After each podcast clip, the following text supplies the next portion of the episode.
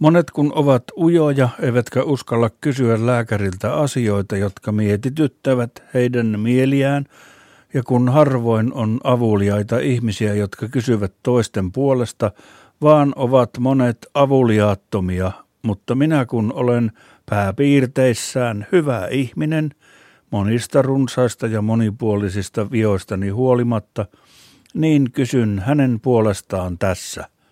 Olkaa hyvät. Alkaa. Siis kysymyksiä lääkärille, osa yksi. Kun laittaa kutina salvaa kutisevaan kohtaan, niin kutina loppuu. Jos laittaa väärään kohtaan sen salvan, vaikka toistuvastikin, niin ei lopu kutina, vaan korkeintaan loppuu salva.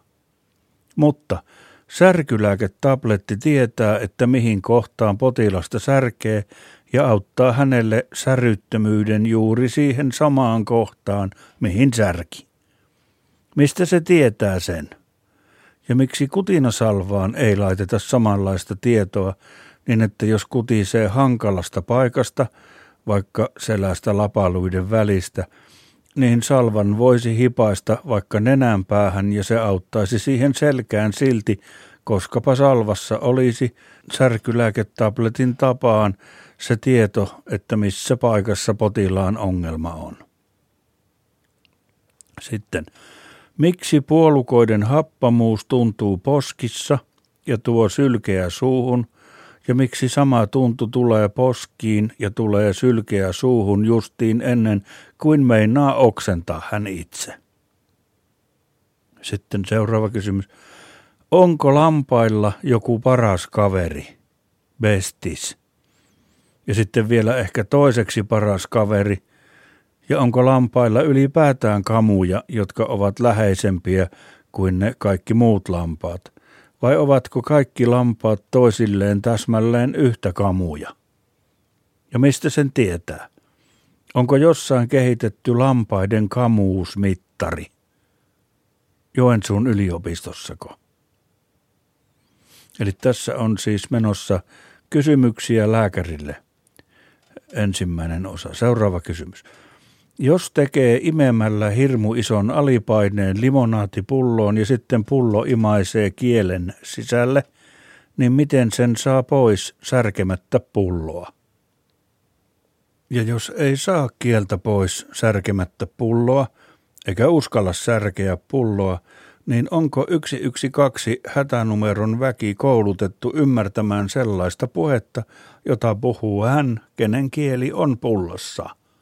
Niin, että S-kirjaimet ääntyvät äh, ja esimerkiksi nimi Sistonen ääntyy hehkongang ja nimi von Standersköld ääntyy hangkangerkrak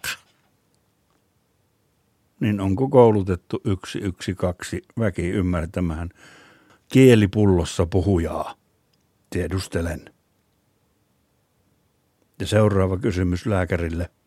Saako Kelalta korvausta siitä, jos naapuri soittaa urukungua eli berimbauta niin kauan ja usein, että siitä tulee hulluksi? Niin korvaako Kela? Miten paljon ihmisen sisällä on räkää, sanotaan nyt vaikka 16-vuotiaana. Ja tiesittekö muuten, että intiaanit poltti ensin tupakkaa nenän kautta? Ihme homma.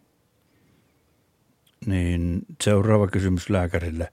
Kuinka paljon Volkswagen painaa, kun sen täyttää maapähkinävoilla?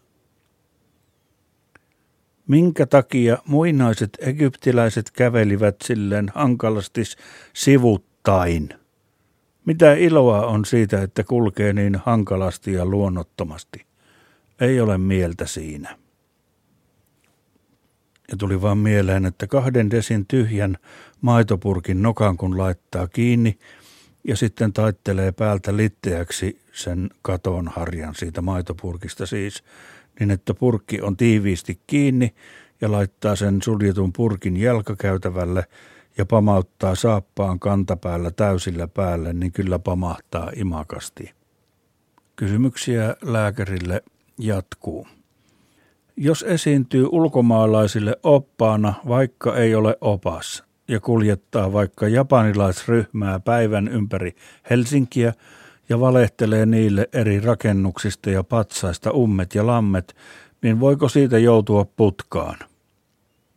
Minusta ei pitäisi joutua siitä putkaan sen.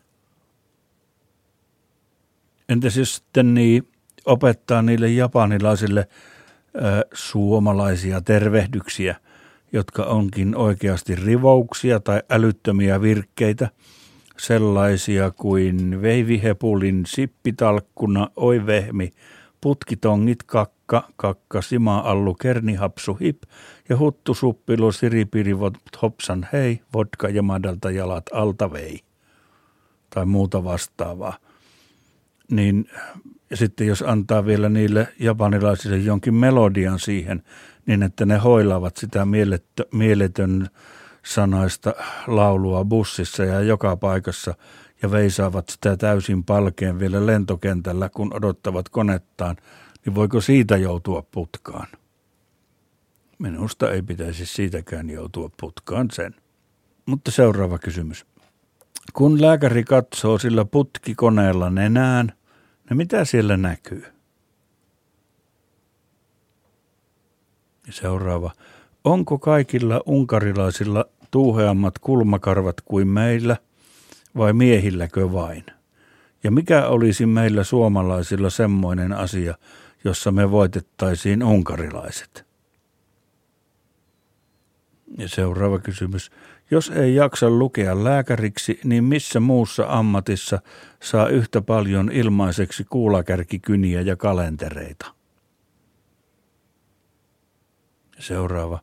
Minkä takia tavalliset hehkulamput simahtavat nykyään niin paljon nopeammin kuin ennen?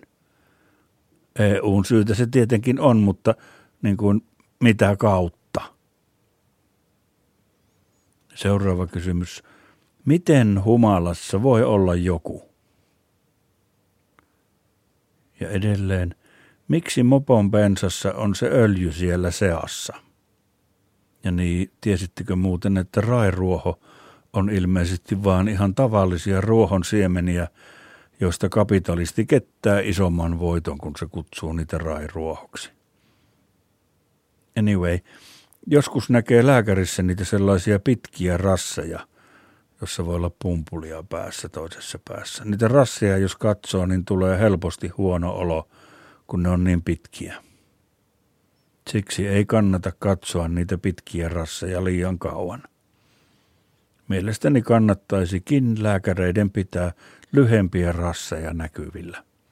Pitää pitkät rassit vaikka siellä alalaatikossa jossain.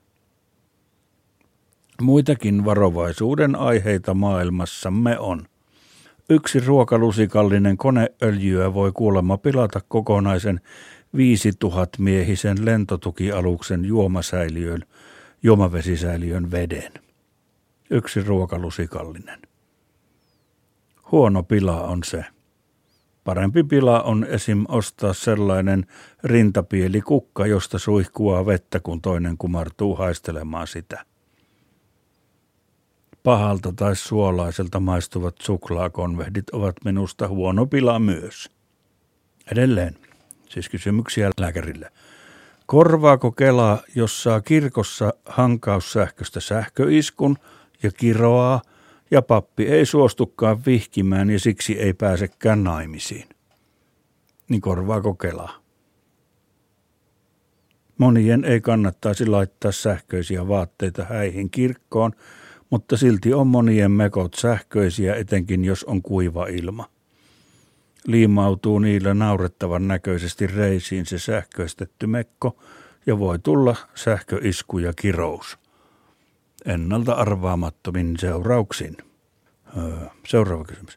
Miksi lääkepakkauksiin painetaan niin pienellä? Painakaa isommalla. Seuraava. Onko mäyräkoiralla pidemmät ulosteet kuin muilla? Ja viimeiset kysymykset lääkärille. Mihin tasauspyörästön lukko perustuu? Joutuuko syömään tylsiä pikkuleipiä loppu iän, jos tulee keliakia, vai tuleeko hauskempia leivonnaisia myöhemmin? Ja viimeinen kysymys lääkärille. Minkä takia venäläisten naisten laulu ottaa päähän niin kovasti? Semmoista kireää huutamista on se perinnelaulu niillä naisilla Venäjällä. Kumpa joku auttaisi niitä siitä eroon? Soittaisivat vaikka mandoliinia mieluummin. Siinä siis tuli kysymyksiä lääkärille. Sarja jatkuu toiste. Tässä välillä radioimme täyteohjelmaa. Hei hei!